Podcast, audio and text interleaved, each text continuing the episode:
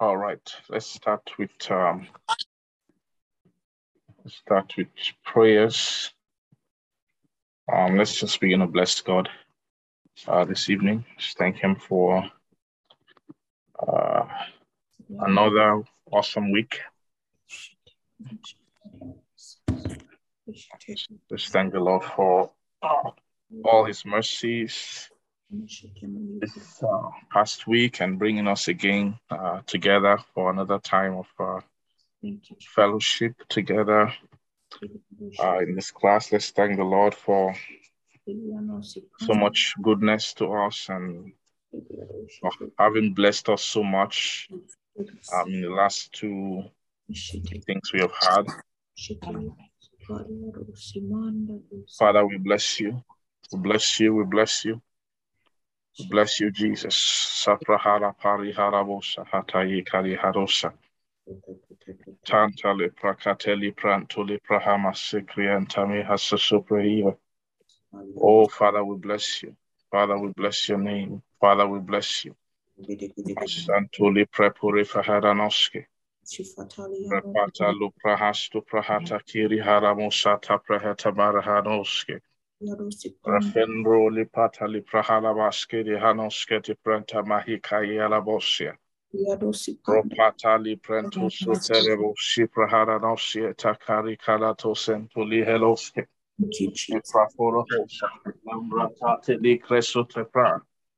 O ribazo hiri haramasuya. Makiri karoskeha. Thank you, Jesus. Thank you, Jesus. Thank you, Jesus. We bless your name.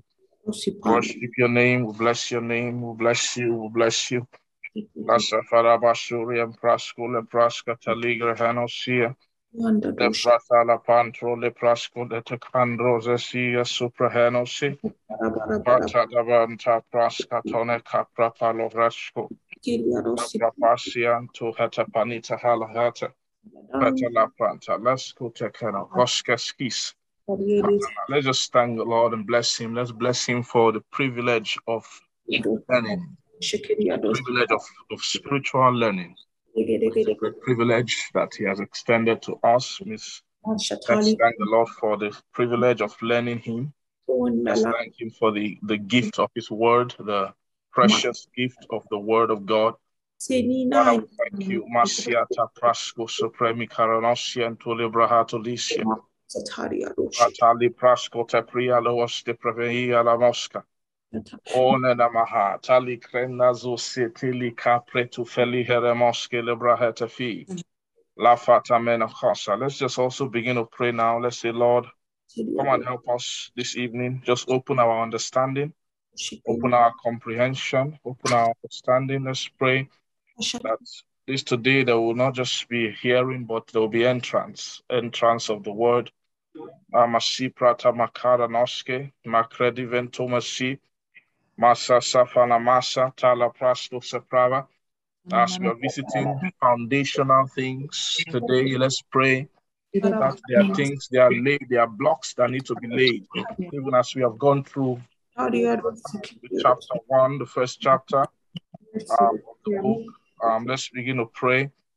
Um, that um, whatever blocks need to be laid in our hearts from the, what we have learned so far in the last two sessions we've had, let's begin to pray that the Lord will help us, that um, in the name of Jesus, all those things will be laid within our heart, that there will be no gap in understanding, that the right understanding which this lesson is supposed to bring to our soul is a teaching with We've gone through, through our pastor, Pastor Ceci, about the fall of man and the plan of redemption. Let's begin to pray that whatever understanding that, that this lesson is supposed to bring to our heart, let's begin to pray that it will not elude any of us. Let's begin to ask that whatever seed has been cast so far, it will help our heart. It will open our heart even more.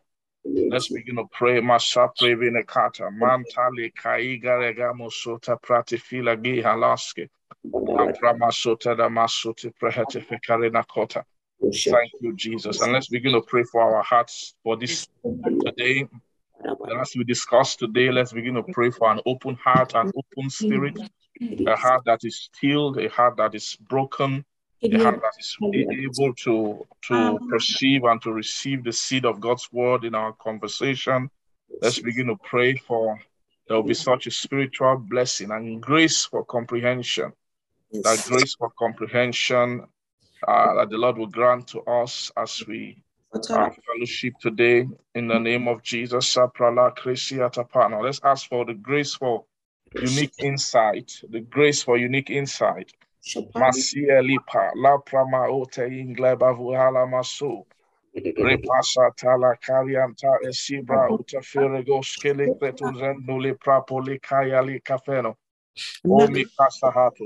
you, Father. Thank you, Jesus. Thank you, Jesus. Thank you, Jesus. Na fratamarano, seprehanta pramoskeri halamoske, riprendo ripasco ricanta livrento ferenoske te prehenana masco rihalata, lefrandeli proskele maho, tagrazusianta prautaka. Oh, we thank you, we thank you, we thank you, thank you, Father. Thank you, Father. Masano otano hose. Antasia Presiesta Praske Sibra Ata Preskisi. Thank you, Jesus. We bless your name. In Jesus' name we are praying. Amen. Father, we thank you this evening. We give you praise. We give you um, all the glory for all you've done. Thank you for this, for another week, another time to sit, Lord, in this class, in this school of the Spirit. Lord, to hear from you. We just welcome your Holy Spirit now, and we pray that let your Spirit move over every heart and just begin to take its place. And Lord, we pray, Lord, as we meditate, as we discuss, Lord, concerning these truths uh, which have been laid for us, that, Lord, every heart will be blessed. We ask you to open our understanding and give us fresh and unique insight into these eternal truths. Thank you, our God. We give all the praises to your holy name. In Jesus' name we pray. Amen. Amen. Amen. Amen. Praise the Lord. Good evening to you. Um, I'm sure, hope everyone had a an awesome, wonderful week. Um, I'm glad to be with everyone again. Um, I'm sure everyone has enjoyed the class so far. Um, is there anyone who's not who's not enjoying it? I'm sure if you're not enjoying it, you won't be here. So the fact that you're you're here, I'm sure that uh, somehow the Lord has blessed you, and uh, and we trust God to continue blessing um, to bl blessing everyone here. Um, I would I would like to thank, uh, especially I want to thank our pastor, Pastor Ceci Paul, um, who the Lord has used um, to take us through chapter the first chapter. Uh, which is the fall of man and the plan of redemption. Uh, I want to really thank God. Thank you so much, sir, for allowing the Lord to use you so wonderfully to um, lift up these points and to add so much flesh to them, so much, um, um, so much detail. You were able to take us, using these points, take us through a lot of things in the scriptures and to shed a lot of light to some of these matters. So these are a lot of these things were things from the beginning, and some of the beginning things are one of the most difficult things to understand um, because the, it lays the, you know, it lays the context for the entire Bible. Yes. And, you know, sometimes the devil stays there, and if, if he can sh shape the perception of what happened in the beginning, then then the way he can he can skew the message. But we thank God for so much help and so much light uh, through our pastor to help us go through Um, on these points. So thank you so much, sir. I believe everyone was blessed. Can we just appreciate uh, Pastor Ceci? Uh, if you can, just say thank you, sir. Um, thank you, thank you, sir. Thank you, sir. Thank you, sir. Thank you, sir. So, amen. Praise God. And um, I also want to appreciate our other pastors um, who are on online. Um, Pastor Pastor Femi, um, Pastor Femi Farmer Day. Uh, I want to appreciate Pastor uh, Bukunmi Oyebola as well. Um, thank you, sirs, for um, also participating in this. I know we'll be blessed by uh, we'll blessed by you as well, uh, because we have so much to cover over the course of this class, and we're looking forward to hearing from um, from each of you by God's grace. Um, the next chapter in the book will, will be focused on the new birth and its reality. So I'm not going to be teaching that. That will be Pastor Femi Farmer Day who will be teaching uh, chapter two. Um, so I, I'm not sure if we can go in today or next week, but uh, what I just felt uh, led to do um, was to um, let's just have a discussion, because that's one of the things I felt about uh, this class, is for it to be not just uh, teaching, but also for there to be a uh, sort of an, also an interactive element to it, so that we can discuss, because that's the way we will be able to judge our comprehension of what's being taught. Is sometimes the way to know if you've learned something is for you to be able to say it in your own words, you know, to frame it in the way you see it and um, speak about it. So whether it's giving, um, even if it's asking a question, sometimes in crafting a question, you can, uh, understanding can sit, sometimes in answering someone else's question, or sometimes just contributing to it. So I, I feel that Um, we can still discuss just a little more around um, these things we learned in the last chapter before we um, turn the page and go over to the next chapter. But before I go ahead, I want to welcome our mommy. Uh, she's always a special guest anytime she's with us. Mommy Audrey Joe Ezebo, that's Brian, Brian's mom. She's with us tonight. Mommy, good evening to you. Thank you so much. So bless you all. For your presence. Thank you so much, Ma. Yes, praise God. So um, first of all, I think let me just ask if anyone has a question. Um, I I, there, I know there has to be questions.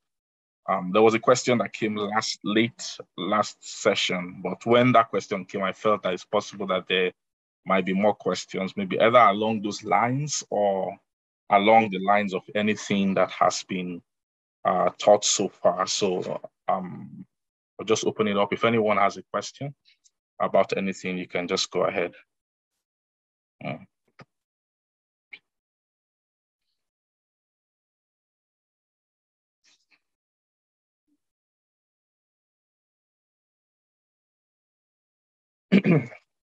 Because if there's no question, I'm going to be asking mine and I'm going to be calling names, so I'm prepared. So uh,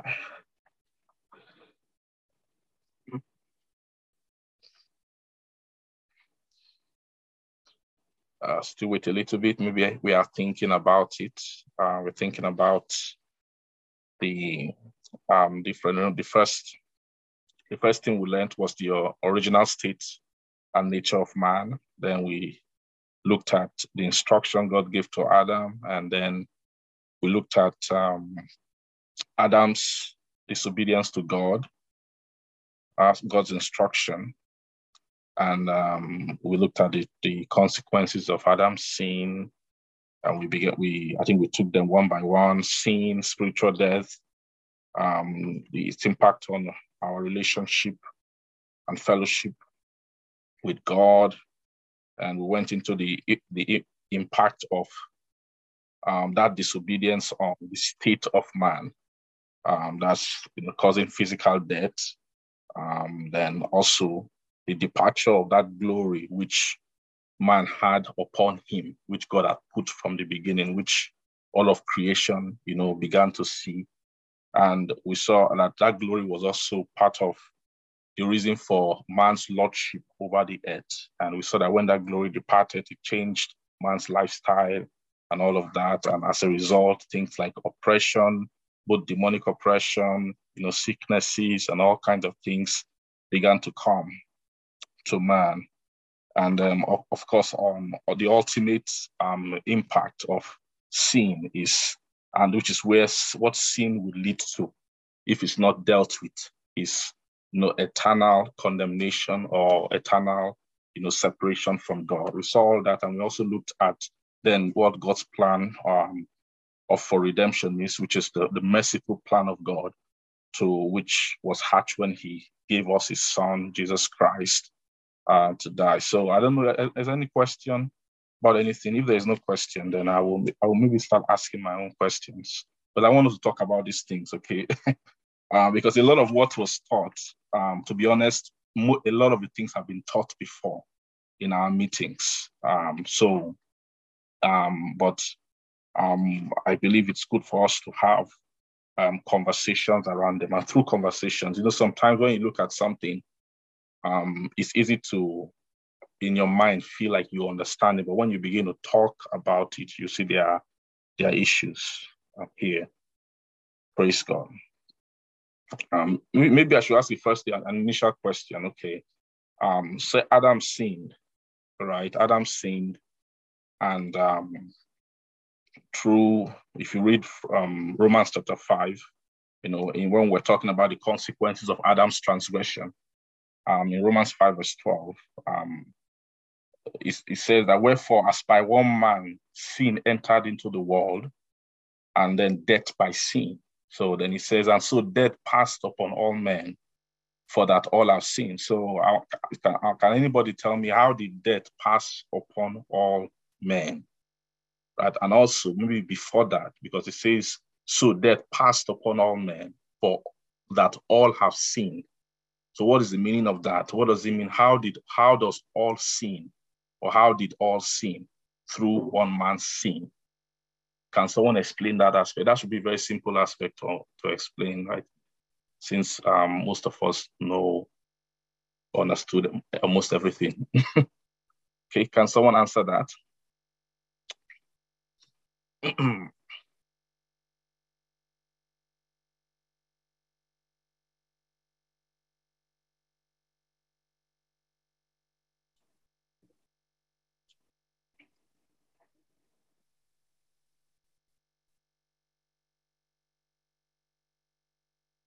Praise God.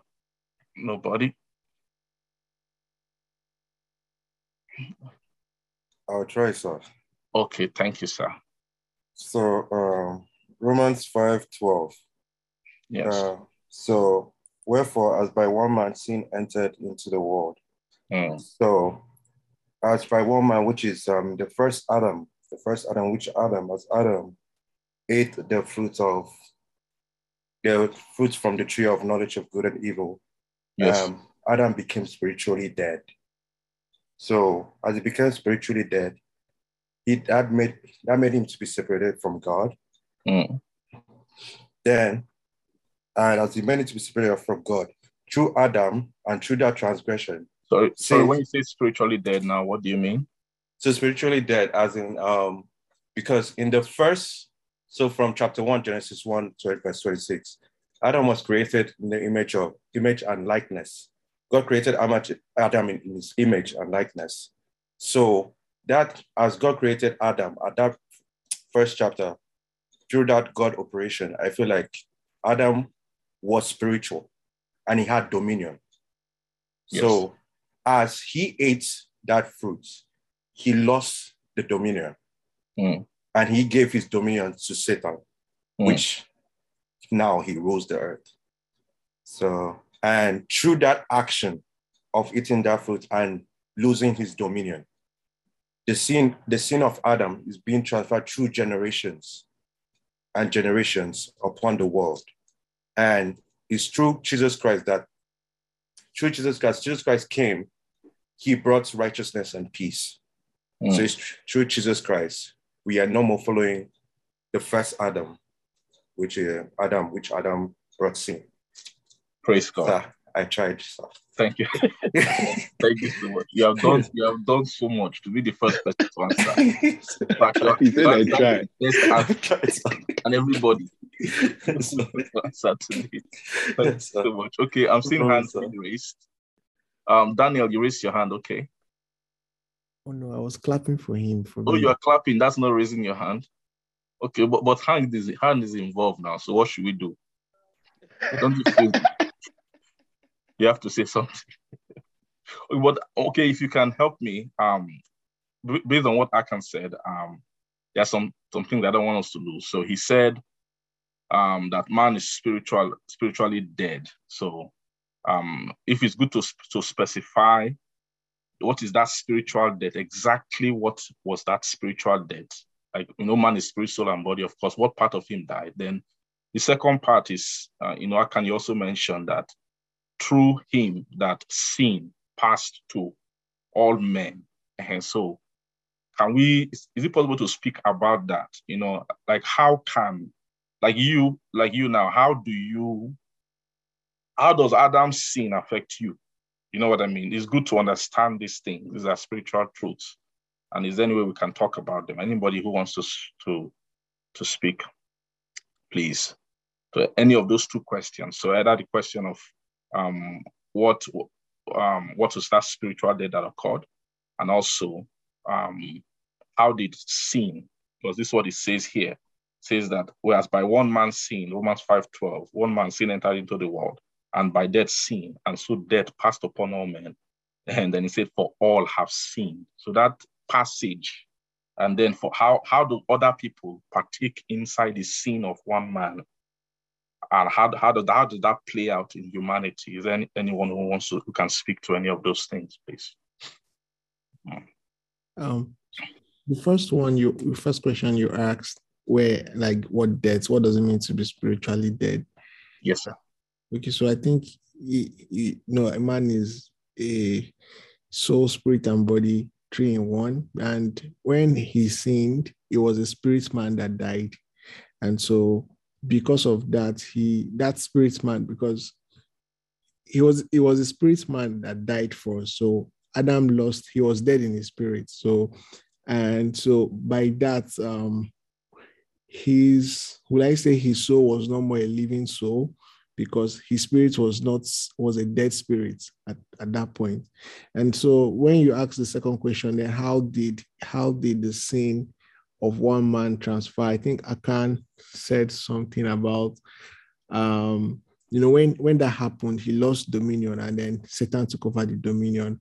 And, yeah. and, and then you also said something about passage, right? And I think from my own understanding is that, because there's something Pastor Ceci also said last week, that he thinks when he gets to heaven, he's going to meet Adam there and ask him. Yeah. And he followed up with that thought and said, because if you check it, um, the generations after Adam, you know, sets the, when, when he said something about that, he didn't really use it, you know.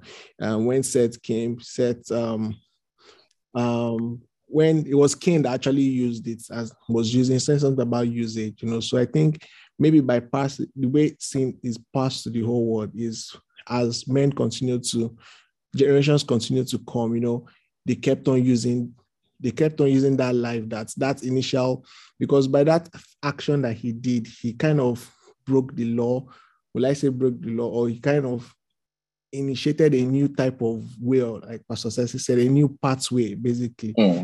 So uh, as men were coming, you know, there was that pathway that men were following. But, you know, so by passage, how we, how his sin affects us is that, um, it's difficult, but how his sin affects us is basically, there's that pathway that by default, yeah. you know, by default, everybody is on that pathway. So, and there's the only way out of that pathway is to, is to switch lane to another pathway, which is, you know, is the, the Christ lane, basically.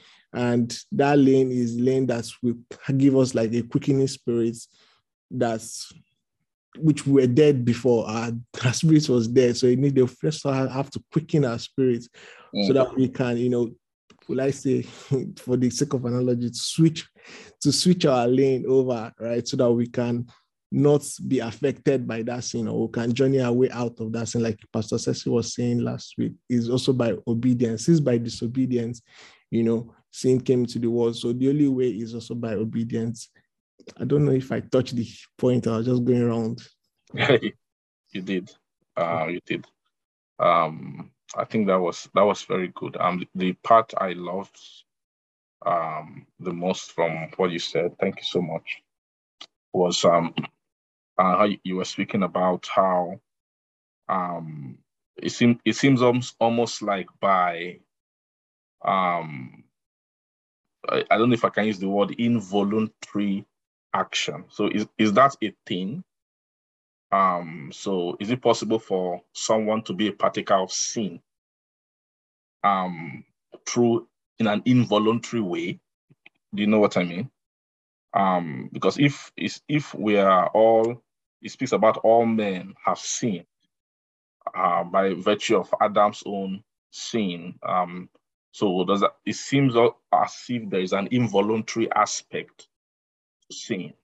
And so where it's not like maybe someone is actively cho um, choosing to sin, but as if they, it's, it's seeming like sin is something that's hanging over, that's already there, that man is just born into uh, in an involuntary way. So, um, so I guess that's my next question um, for anybody who wants to answer is that, can sin be involuntary?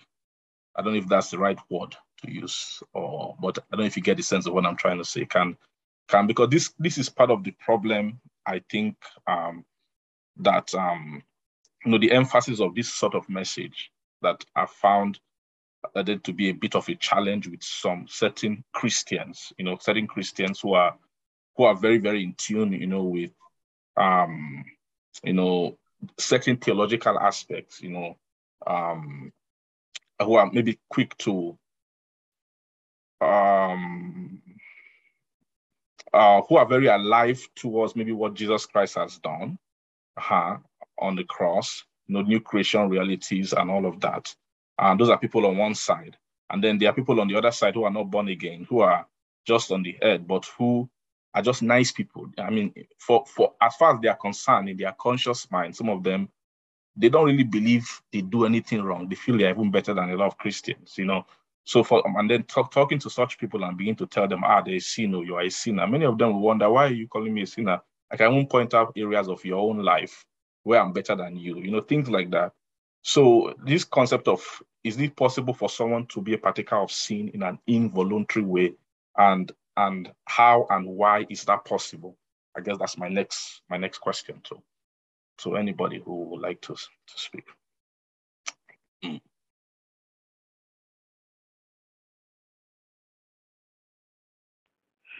I want to try. This a very very deep question. Um, I know I, I know most people are waiting. They want to give, you know, the perfect answer. That, you know, once you say your answer, we'll just shut down the. We'll shut down the class. I will go home that you've said everything. Please, your answer doesn't have to be at that level. You can just, you know, say, if you have a, a little bit of, you know, it's just contribution here, contribution there. You know, the Holy Spirit can use you to add to the discussion that will bless somebody, you know. Uh, so please go ahead, David. Okay, thanks, sir. Um, just in, in line with that question, I think one of the things that Pastor Ceci was emphasizing on in the past two um, classes was um, the idea of image, and yes, and um, how Adam, not only was his spirit created like in Genesis one, but in, in chapter two, he was formed, or an image was given to him, or what, or breath was given to him. And it's by that breath that Adam and every man that will come after him, or every man that will be born from him, is supposed to live by. So when Adam sinned, yeah, not only was his spirit killed, but also that image was tampered with. Yeah. And just by generation, uh, I mean, with Cain especially, as you as man was was obeying sin, yeah, more and more damage was being done to that image, or being done to man's soul, and it was it was affecting, like, uh, especially when we get down, down to Genesis six, it was affecting the world on a global scale. Like, everyone's souls are being tampered by this um, um, sin, or this propagation of sin. So mm. by the time we get down to us now, um, every person's, every man's soul that's born into the earth, it has already been touched by sin in in in a, in a great to a great degree. So it's not necessarily, I'll say, just about what we voluntarily choose or not choose, but because of the way our souls have already been touched by sin, even when we seem to choose good, just because of the framing where that is coming from, it's mm. usually wrong. So I, I'm not, I, I don't know if it's involuntary is the word, but it's just that even when we, we do good, it's coming from a place of mostly a, a damaged soul, or a sinful soul. Um, so that needs to be totally recorrected and changed in Christ, which, yeah, I don't know. Just Thank you. Thank you so much. Uh, thank you so much, David. That was Awesome, awesome, awesome. Okay, I'm seeing Annie and I'm seeing Tammy and I'm seeing Stephanie. Hands are coming up now. Praise God. Um, okay. Um, Annie is still there. Stephanie is still there. But I don't know, Tammy, is your hand still up? Um, it's like Tammy's hand disappeared. So. Yeah, no, my hand was, I just lowered it, sir. Oh, you lowered it. Okay, okay, you can go ahead now. Yes, sir. So, yeah, um, I guess just in terms of, you know, going off what David said, right, that involuntary, the word involuntary, do you mean, because I know you use the word a lot, um, mm. do you mean like latent? Um. So I'm seeing it from, I'm looking at it from more of a, a practical perspective, okay, like somebody who is um, an unbeliever, right, who mm. who gives, right, he contributes to the to um, orphanages, gives to the poor, who, um, to the best of his ability, like he feels that the things that he knows to be good, right, mm. does them, and there are a lot of people like that, mm. right, so such a person, and this, This message, I feel, of Genesis is almost geared towards such people. So let's let to dig into the background, you know, to kind of show, okay, if this sin, because this is a very strong statement to say that death passed upon all men, for all have sinned. So a question of more of a person who has that sort of image, because I I I, also, I feel that such an um such an inward concept of righteousness, even though it might be more obvious to in an unbeliever because they are not born again. So so it's easier to say, oh, you're not born again, therefore your standard of righteousness is, is wrong. But someone can become a Christian, and it doesn't mean that that concept of righteousness, right, has gone. So someone could still become a Christian, but yet just see their sins fully as what they voluntarily do. Do you get what I'm saying? Yes, sir. I'll be able to understand the concept of sin maybe being more than, or could have been things that have been inherited. Are you getting my sense? Yes, sir. Uh-huh. So that's what I meant. Mm. Like that. Mm. Okay. All right. So I, I guess just based on what you said, I would say there's there there's an aspect of sin, as uh, David said, that's definitely inherited. Yes, um, sir. But, you know, there's an almost, if I can say, active um, aspect, which I, I guess we can see in Ephesians two, where it talks about, you know, you walked according to the prince of the power of the air, mm. um, you know, children of disobedience, which um, David made mention that uh, Pastor Ceci also talked about, right? Um, so. um, I think, you know, one, one important thing that um, Pastor Ceci made reference to was the making.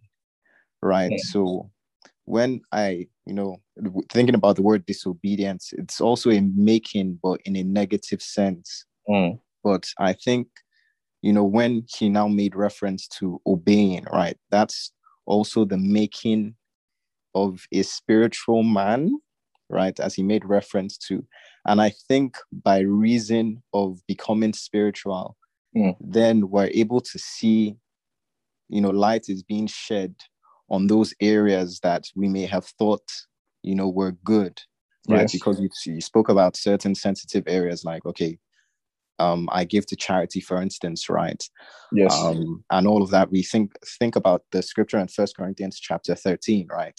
Um, yes. A man that does all of that, but doesn't have charity, right? It doesn't profit yes. him um, because he doesn't have, um, right? He doesn't have that, Uh, what's what's the word that I'm looking for? I don't know. He has been made per se, right? So, mm-hmm. you know, it's possible for an individual to be a martyr, but they haven't been made, right? So they may be doing something good, but it is not, it's not, I don't know, it's not coming, it's not flowing out of a pure heart or something, okay. right? So it's not really being informed by the right judgment.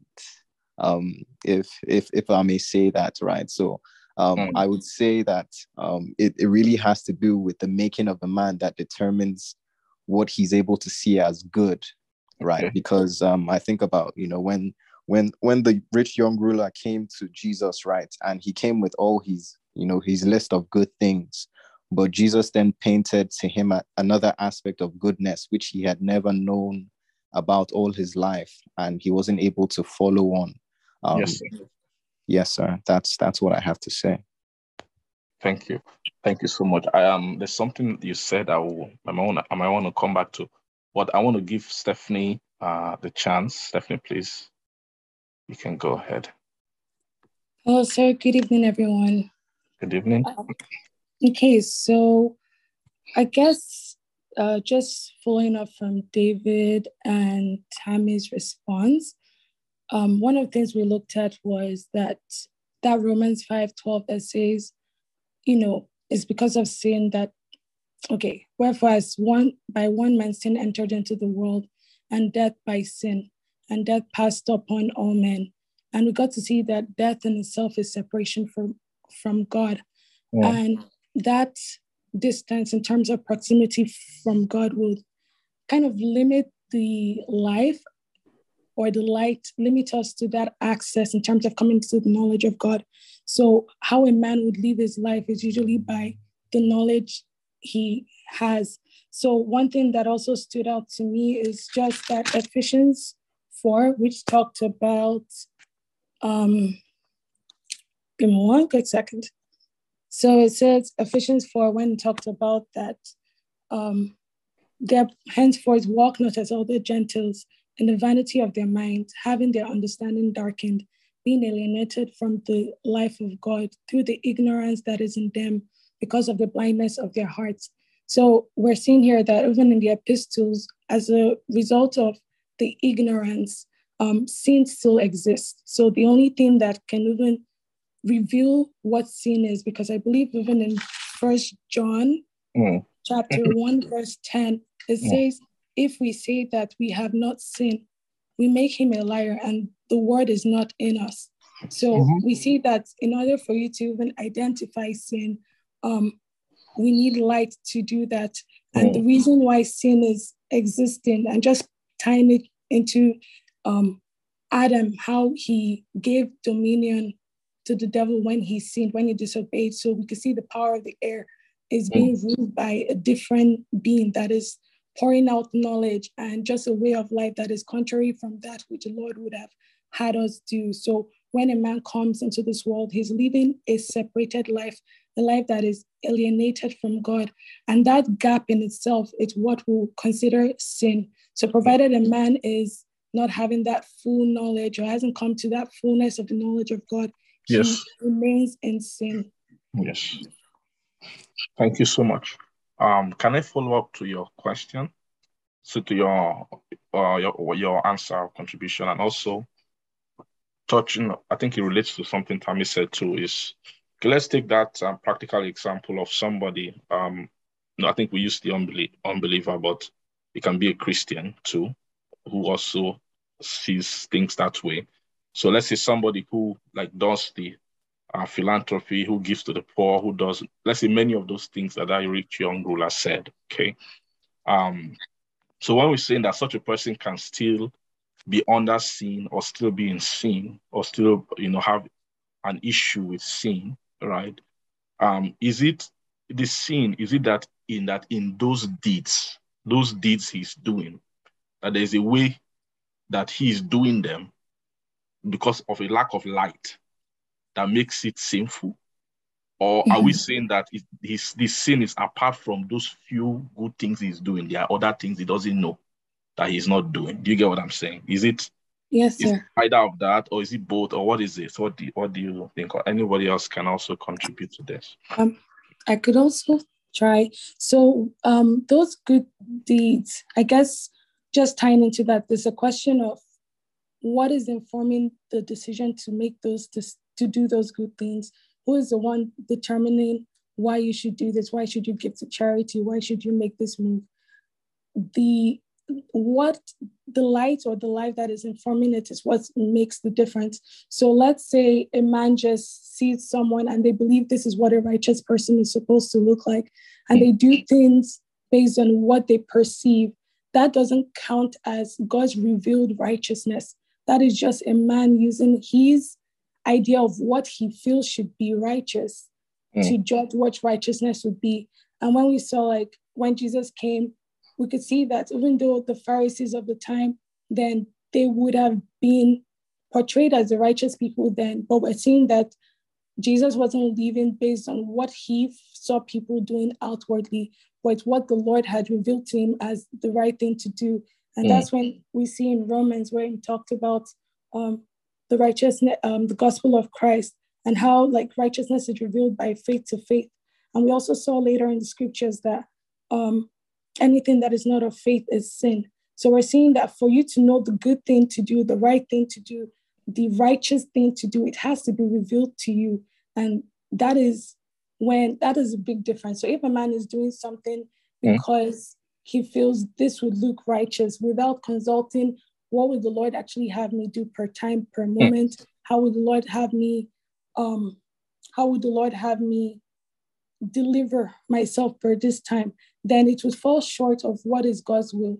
Because mm. if you're looking at and it, that can be sin. That's what you're saying. That, that indeed is sin. Mm. And I guess that is the the issue we had in the first place at the beginning, because if we're looking at it in a wholesome sense, the Lord would actually have Adam come to make judgments of good and evil. But just the fact that he went outside of God's will to get a power that would offer him that is where the problem is, because the Lord wanted him to go through it through a different process. So mm. even though someone might be doing something that appears to be good, what if the process in itself is outside of God?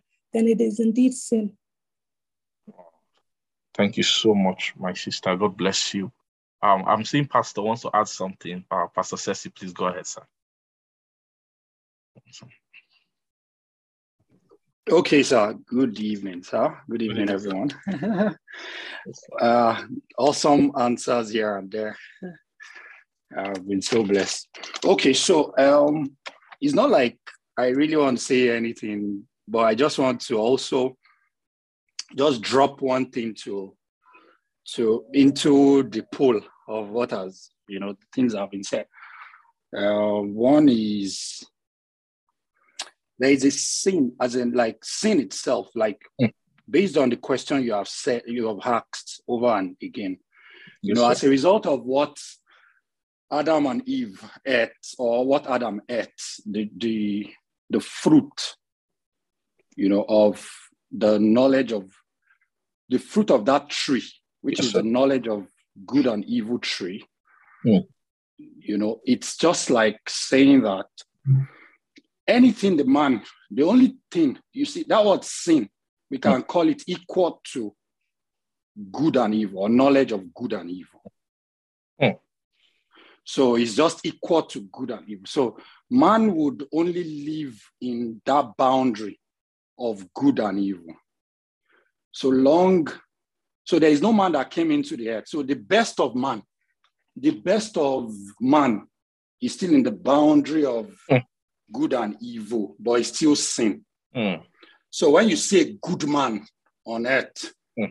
he's still a sinner. A good man, there is nothing before mm. God. No wow. man can be good. So it's still, everything is still equal to good and evil. So, and what we, what the tree define as good is sin.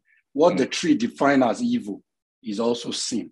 Mm. So, and that's where, you know, light now be, uh, come in to begin to divide even that good, mm. and then that evil. So in the boundary of, in that space, man can say, this is good, but that judgment is still sin. So, mm. but it's in just that same space of sin. So immediately man entered into the, by sin, by one man, sin entered. So he's, yeah. he's and, you know, when you say earth, earth can be, can be the physical space, and then yes, can sir. be the body of the man, so, or the person, the person itself. And then we can now say that sin entered into his earth.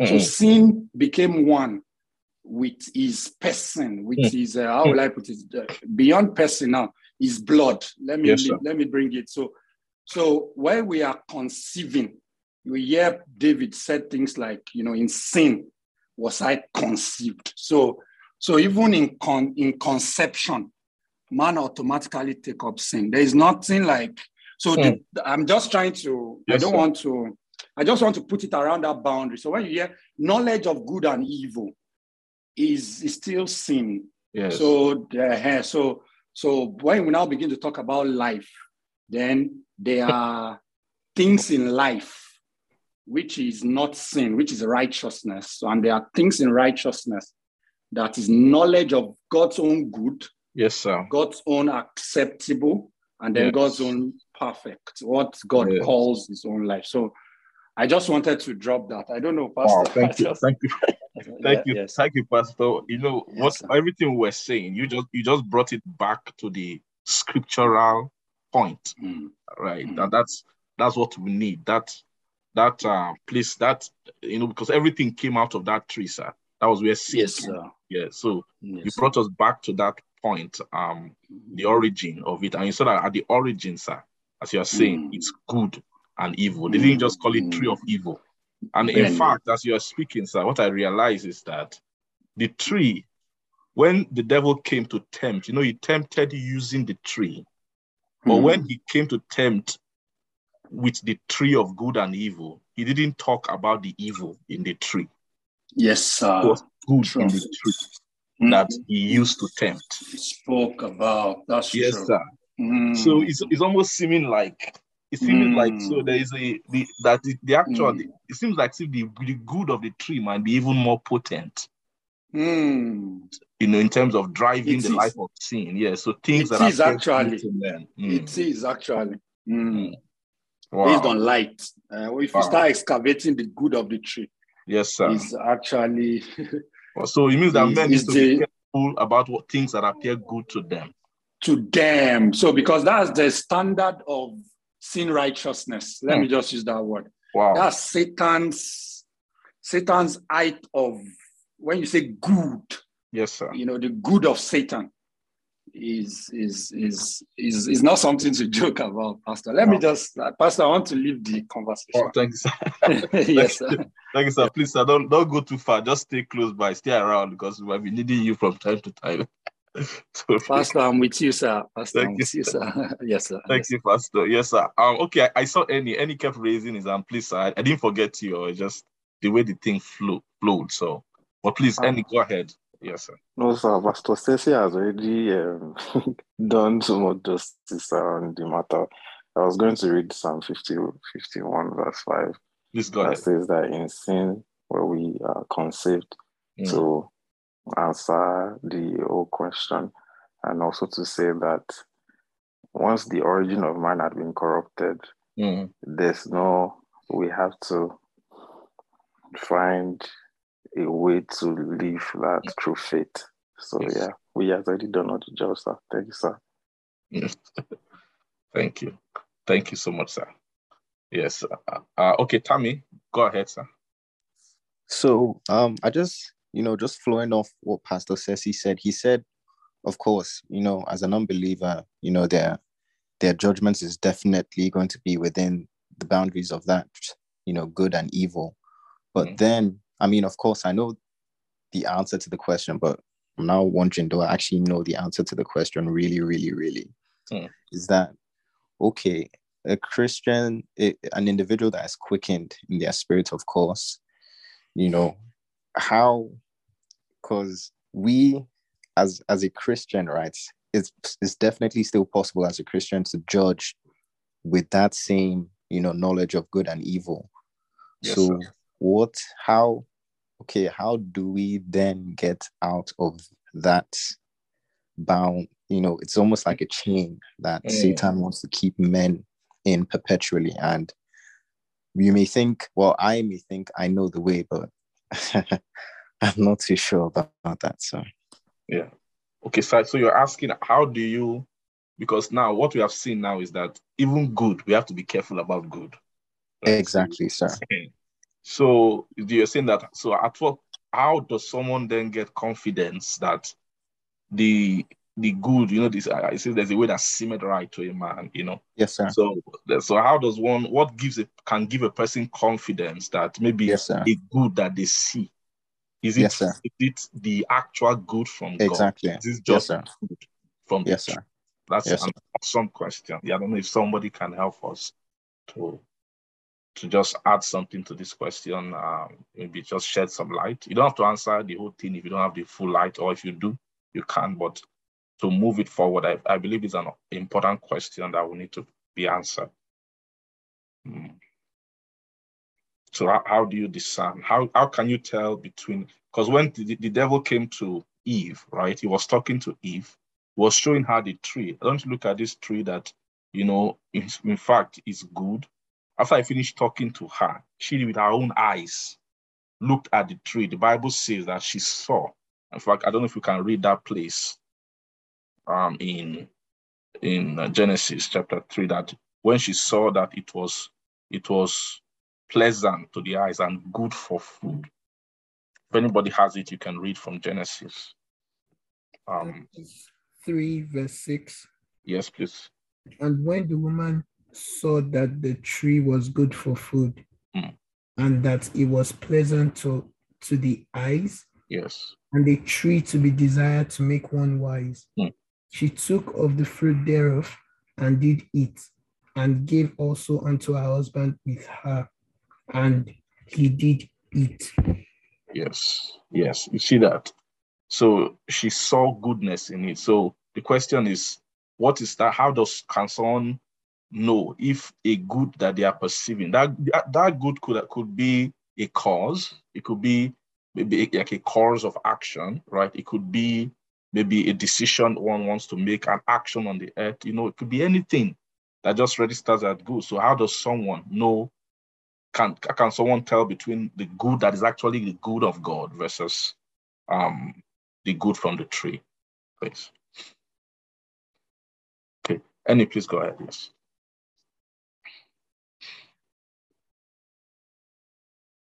Uh, so yes, I, I will just only try because I, um, so um, Stephanie um, said um, anything that is not of of faith is sin. Okay. And when Pastor Ceci was answering the question, he said something about the good, the acceptable, and the mm. perfect will, mm. right? And according to Uncle Jeff, he said that anything that is good is of faith. Mm. And even the devil has his own good and his um, evil. Mm. So the real conversation here is that it's first meekness to mm. know. Jeremiah says that the way of a man is not in him to know. Like, he doesn't have any navigation. When we first accept that, like with the first prior conversation, we're conceived in sin. Mm. And we don't know our left from our right, mm. right? Then I believe that the Lord, who is our shepherd, will begin to help us, you know, with um, his word, his light. It says, when light shines in darkness, mm. darkness cannot comprehend. That means there's understanding that light can give, mm. that will give way for darkness. Yes. So faith is the answer to sin, or yes. our yardstick for judging what is right, right? And also authority, because really and truly, if we're a sheep, and we don't have anybody that has oversight to uh, check our life, then are we really sheep? You know, there are things we, the church, the um, quality of the word, to show us the good will. What is the will of God concerning this matter? You know, those posture and meekness, those are ways we, we begin to, um, um, because the goodness Cain saw, yes, caused him to act a certain way, you know, and there's a goodness, um, according to James, they say things that are from above are first, they are, they are characteristics of how um, the will of God is concerning matters. So I believe that faith is is is a is you say the just shall live by faith, yes, right? The life of how the Christians or a man that is searching for the way should be will be revealed to him mm. by the Spirit. So I, I I'll just stop there, sir. Just um I think I just said a whole lot of things, but yes, I believe it's okay.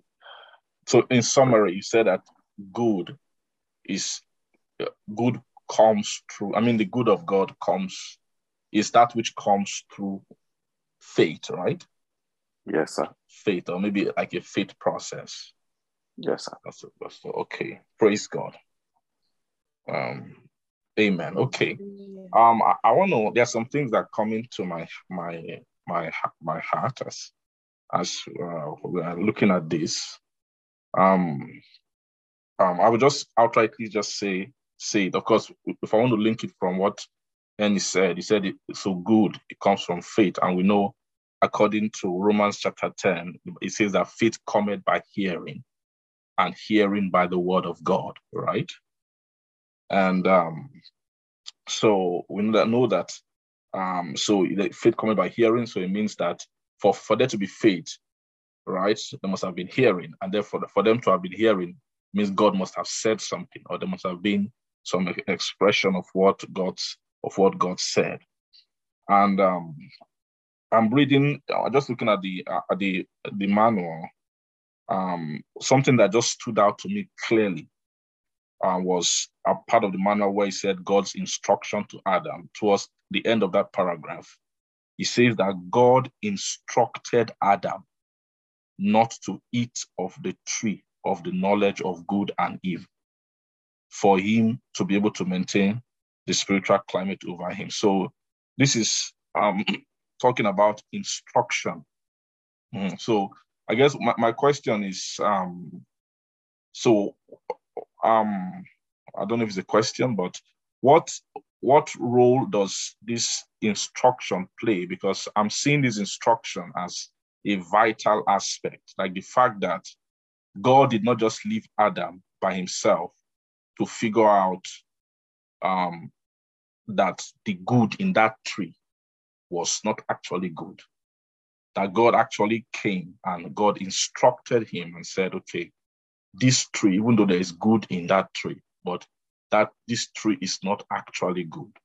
Uh, so is it possible that uh, what act, what really, the only that the only thing that can give a person the, that, you know, that satisfaction, you know, like Tammy was asking, that the good you are choosing is God's good, is that it has to be that God must have instructed you particularly about that thing. That is only through the instruction of God that one can really tell. And by instruction, I, be, I believe instruction, it doesn't mean you must have had a dream, had a dream and God saying, this specific thing, go and do it, you know.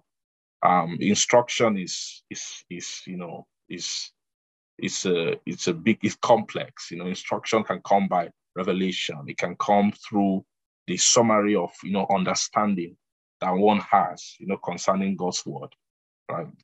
And, and then to, to maybe open it up a bit more, um, some scriptures came to mind, you know, concerning, just interesting, if, I, if I'm looking at two, um, if we can put two scriptures side by side, maybe, um, concerning what actually happened in Genesis, right? In, in Romans chapter five, I think one of the most com- the common scriptures that we read, if someone can read, um, Romans chapter five, let's see, uh, verse nineteen. Someone can read verse nineteen, Romans five.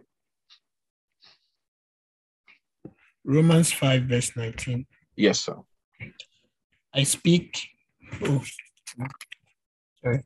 Okay, for as by one man's disobedience, mm. many were made sinners. Yes. So by the obedience of one shall many be made righteous. Praise God.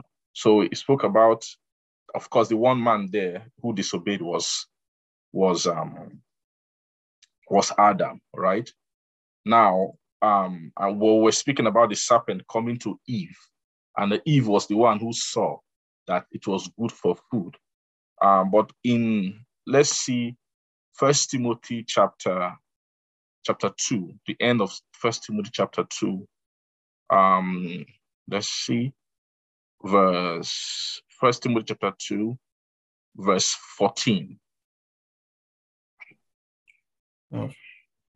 Yes. First Timothy two fourteen. Yes. And Adam was not deceived, mm. but the woman being deceived was in mm. the transgression. and became a transgressor. Okay, praise God. So what what, what I'm seeing here is like the Lord is um is trying to contrast between Adam, Eve's situation and Adam's own situation. It's as if the scripture is not putting them at the same level, because um, Adam, in Romans chapter five, he called it disobedience. And it's very clear that for someone to disobey, it means an instruction must have been given to them, right? And um, and we see clearly from Genesis that the instruction was given to Adam by God not to eat of the tree. But we don't see um, God giving Eve that instruction. I don't think Eve was there when the instruction was given. So for Eve, they call Eve, Eve's own um, deception, but they call Adam's own disobedience, right? From Romans chapter five. So it seemed that that disobedience is in the context of the of revelation. Uh, but what we are seeing now is, is that both, it seems like both disobedience and deception were both resulted in the same consequences, because Adam and Eve, uh-huh, they arrived at the same consequence, which is that the losing of God's glory, um, falling and losing of the place that God gave them, and they being both being conduits through which sin passed upon all men. Yeah. Um. So I don't know if anybody's seen what I'm seeing here, that Um, it seems that something that is very, very key um, is that God is not just leave, leaving us to figure out maybe by ourselves the difference between the good of the tree, right, and, and his own good. It seems that God is actually um, expects us to, to find instruction concerning things and concerning life. I don't know if anybody sees uh, what I'm trying to say. Uh, it seems as, as though the difference is instruction. So having um, the word of God concerning something that left to man, we will not be able to distinguish uh, between the good of the world and the good of sin. Now, so that being said, um, I, I'm, I'm, I think I'm, and I'm now also seeing the common thread between what Sister Stephanie said as well. Of course, the thing with Bratami said, um, which is the importance of light or the importance of understanding, right? So bringing it down to the analogy we're using of maybe the unbeliever or either the believer who also believes that way, that they are doing good things, right? Um, but how can they always be doing good things based on their understanding? But somehow someone tell them, tells them that what they are doing is still sinful. Um, and what I'm saying is that um, that ties into the, the fact that, that um, as long as there is ignorance concerning, or there's someone is in a place where they are void of um, instruction from God, you know, and when I say instruction, I mean instruction, you know, through... you know, through in a dynamic way, through the Spirit of God, right? That constantly tells the person, you know, gives the person a revelation of what good is. As long as that person doesn't have such an instruction, that is very, very easy to, to fall below sin. Um, so Tammy, I don't know, does that answer your question? Yes or no, definitely it does. Okay, okay. Um, does anybody want to add to that, or maybe we can just move to someone else? Some okay, Daniel, please go ahead. Yes. Okay, so I, as we are talking, I was just um, recalling some things that I've also learned. Um, I know from I think last week where we equated, you know, the breath of God to the word. Um, from from the beginning of John, and we saw that it was actually that breath of God that that formed man and made man a living soul, uh, which is. Um, so, so from that part, I, as we're talking about instruction, I remembered, um, I remembered um, Second Timothy three, the end of Second Timothy three, that it said, like, all scripture is given by inspiration of God, yeah, and is profitable for doctrine, for reproof, for correction, and for instruction in yeah. righteousness. And I remember, I think Pastor Ceci said something about instru- inspiration of God, yeah, and, and inspiration of God being was it the breath of God as well? I'm, I'm not sure I'm, I'm getting, but um, yes. Basically the word, basically at the end of the day, um, after it has formed the doctrine for our, for our correction, ends up being an instruction for us in righteousness. And then the next verse was saying something that man, that the man of God may be perfect, thoroughly furnished unto all good works. And we've been talking about good works. And so that was basically what was coming to my mind also as we're talking, um, the whole thing about instruction for our own good works. Yes. Thank you, sir. Praise God. Thank you so much. Thank you so much, sir. So that's what tracing that point, uh, bearing witness. Thank you. Um, okay. Um, there's one aspect of, I think, what, what came to my heart from the beginning that I feel maybe we haven't really spoke about much, but uh, I don't want to just leave it because I feel maybe there's a reason why, or maybe the Lord put it. There was the other element. You know, we've spoken, we've really delved into this aspect of sin, you know, on just from, as a, from the aspect of an individual actor, you know, an individual actor, you know, either an unbeliever or a Christian, but just somebody trying to do good. And then that we've seen very clearly by God's grace that there's a huge possibility that the good someone is doing might not actually be good. It, it might just be good. It might just be see, seem good in their sight or seem right to them.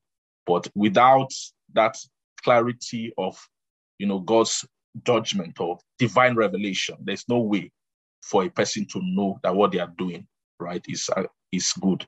Clearly, normal worldly or earthly standard of goodness does not guarantee that what one is doing is good in God's sight. So from an individual aspect, we've seen that. But now I want us to look at that other aspect of, of the, the, the, the passage of sin.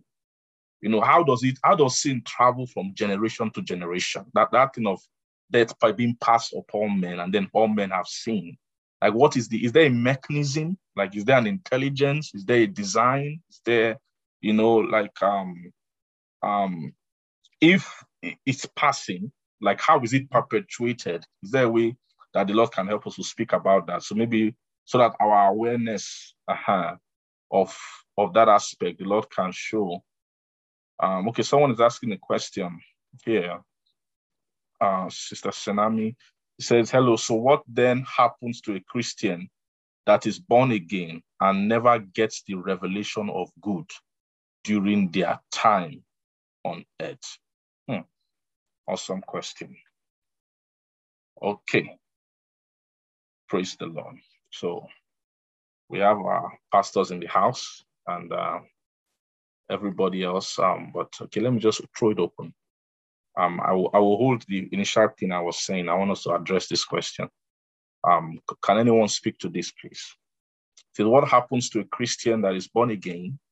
So not an unbeliever, someone who is a Christian, born again, but the person never gets to the revelation of good. So what um, I'm, I'm guessing what my sister is saying is maybe due to their, it could be different things, it could be, could be their church environment or the church they were born into or their own Christian, the Christian culture they were born into.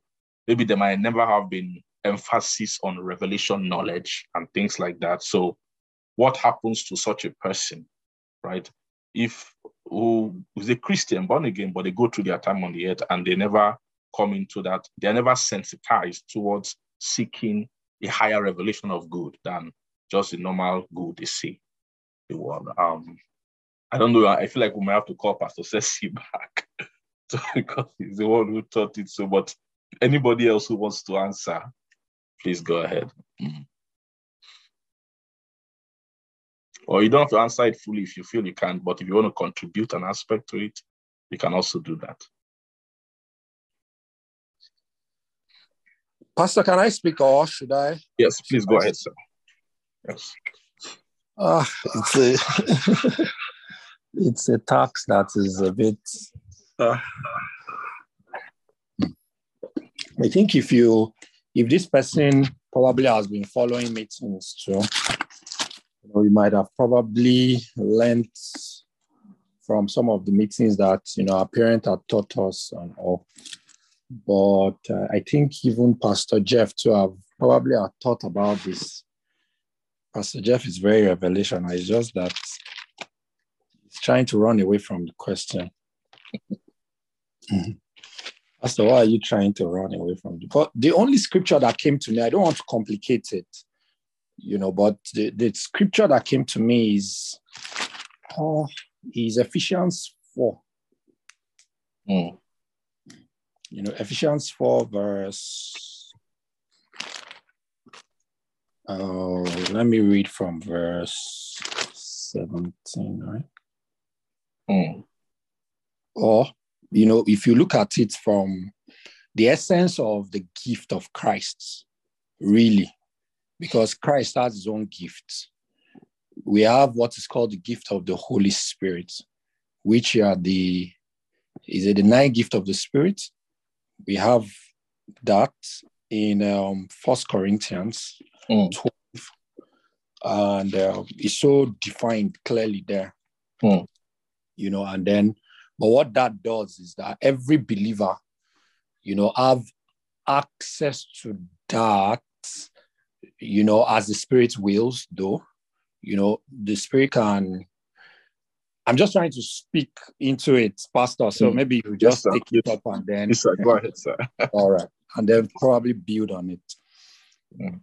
So what I'm saying is this, is that, so, but there is a gift of Christ, you know. The reason why I don't want to talk too much about some of all those gifts is because of the time. Mm. Um, so the gift of Christ is when the Bible says here, I think um, four verse ten says he descended.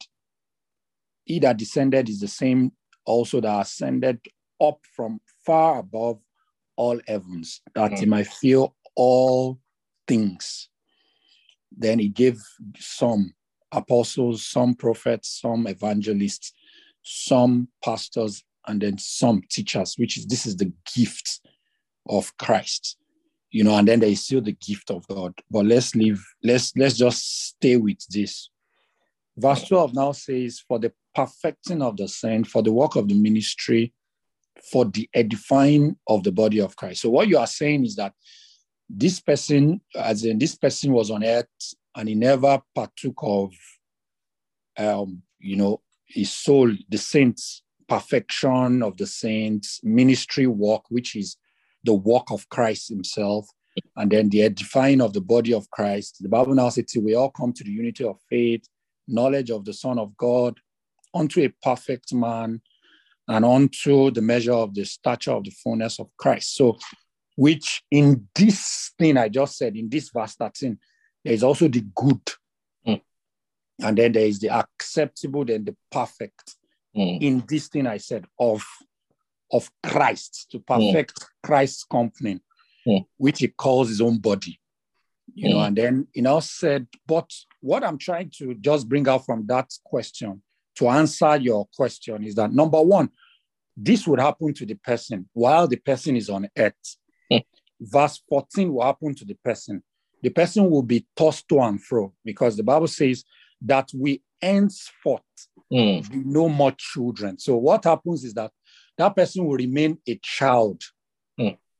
You understand? In mm. on his on on how will I say? In the person's day on earth, like his earthly sojourn, mm. and then the person will be tossed to and fro by every wind mm. of doctrine. Mm. And the Bible says, by the sleights of men, cunning craftiness. Wind mm. of doctrine there are spirits. Mm. So the, the, the person will not ascend above birds of the air, you know, beast of the field. And then, you know, all of those things that we see, uh, birds, beasts, and then creeping things, you know, so they would, those are spirits. Mm. So, so the person will be under the beggarly element of this. Or no matter how the person is, the person will not be heavenly. The person will never become spiritual. Mm. You understand? So the judgment of the person mm. would be the present earth. Mm. Besides, at times, the judgment can be lower than the present earth. Yes. Even as a child. You know, the Bible says, as long as an heir mm. remaineth a child, mm. it differeth not from a servant. So the person cannot be different even from, from sinners in yes. itself. Because, you know, the Bible says it is sinners that God teaches his ways, mm. and the unrighteous is, mm. is taught. He said, let, let the unrighteous man forsake his thoughts, and then sinners their ways. So it's the sinner that walk in the way of unrighteousness, mm. based on thoughts. Mm. So a believer can be a sinner in his thoughts. Mm.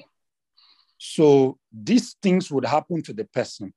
So he said, but speaking the truth in love may grow into all things. But let me now continue in verse seventeen. Let me go to verse seventeen. The person would also, all these things will not happen to the person. Verse sixteen will not happen.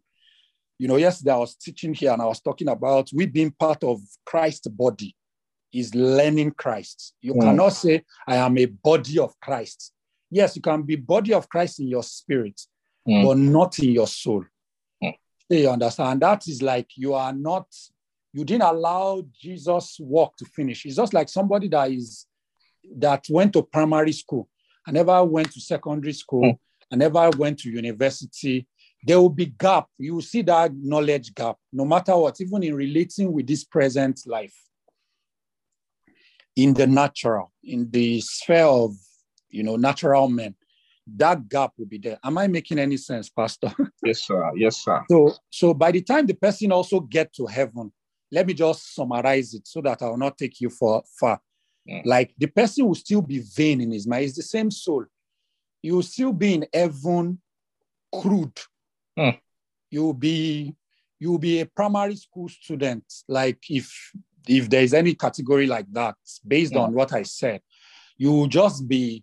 So there are interactions that you cannot have in heaven, not to talk of the world to come. Mm. You might not even be close to an entity of the earth. Mm. So you have to go through waters. There have to be, that person will still have a lot of sorrow. You understand? So there will be, so that person would have to learn. There was a meeting yesterday. I think, I think it's a um, church in Lagos. And then Pastor T J was teaching. And then he was talking about the fact that you it would take decades, years, mm. or eternity, mm. everlasting years for you to learn just faith. Mm. Or just, let's use the, um, is it Second Peter, First Peter, Second Peter one, that I was talking about, you know, add to your faith, virtue. That for you to cross from faith to virtue, Mm. it will take, so because there is no opposition, there is mm. nobody to use it to, because yeah. the Christ light is practical light. Yes, sir. You have to use it. So if you don't use it on earth, there is nowhere to use it. Mm. If you if you offend people in heaven, they will forgive you. They don't even know it. Like mm. they have already passed it. So you understand? So yes, there will be nothing like, there will be no challenge for you to overcome. And that's why you see scriptures like there will be weeping, gnashing of teeth. Some people have everlasting regrets, mm. you know, just not happy that they didn't use their time of sojourn here, mm. you know, the way they ought to use it. Mm. Mm. I don't know if that answered your question. Pastor can help us with more scriptures. And yes, yes sir. She was yes. even, she even had a follow-up saying, where okay. will the person end up? Where is the person's eternal destination? So it's like you you went into that. Okay. That, okay. okay so. Yes, sir. So I think Senami, what Pastor was saying is that, so um, I, I think maybe this brings us to a junction. I see Pastor Femi wants to say something, but um, I don't know. Maybe I, let me just say uh, what are some points I feel we should we might need to to touch on to in order to have a a wholesome, you know, understanding uh, or enough background for this question, because um, if she, I, I perceive one of, one of the reasons why my sister, uh, sister Senami is asking, where would the person end up, is because this good, we have tied this good or the ignorance of this good, we've tied it to sin. So we've said that a person who is ignorant mm. of God's good, mm. that person has mm. sin. And the only way to be to for your sin to be to avoid being a sinner is for you to have a revelation of the good that comes from God and have the ability to avoid the good of that tree. So I'm sure what she's asking is that, okay, if this person that doesn't has never encountered this good all their life, it means they still have sin. So where would they end up, you know? So, so if, so Pastor, as you said that they will go to heaven, so my question will now be, why would we say, why would somebody that has sin go to heaven? And if such a person can go to heaven, then where is the sin? Like, what is, what, what makes someone ask, uh, or uh, just, just answer, sir? You can go ahead. Yeah. Pastor, I think Pastor Femi should talk first, and then I'll talk after Pastor. Oh, okay, sir. Okay, sir. Yes, sir. Thank you, sir. Yes, sir. Um, praise God. Um, mm-hmm. Welcome, everyone. Uh, thank you very much. I'm, I'm actually really blessed today. Like, all the contributions has really blessed me. So, you know, sincerity. Um, you know, when I raised up my hand, Pastor Ceci just started talking, and uh, uh, by the time, no, no, no. The, by the time he finished talking, I said everything I wanted to say. So, so uh, I, I think repeating what he said is not is not really um, is not uh, is not bad too. And um, the reason why I even raised up my hand, I wanted to emphasize the fact that um, um the person will still make heaven, like we have said. You know, and um, there was a ministration I saw, I listened to by Daddy Adeboye, Baba Adeboye, um, Redeem of General Basia at the burial. And he was saying that um, it's not only those that will go to hell that will feel regret. Do you get what I'm saying? It's only, is um, also some people that did not do the will of God here on earth. By the time they mm. get to heaven and they see men that have walked with God mm. and see how glorified they are, that they will notice that they had the opportunity on earth to actually uh, to to to actually become this glorious, and they never took advantage of it. Wow. Do you get what I'm saying? Yes. And that really that really broke me that day. That Kai, this is wow. actually, and it was actually teaching ministers.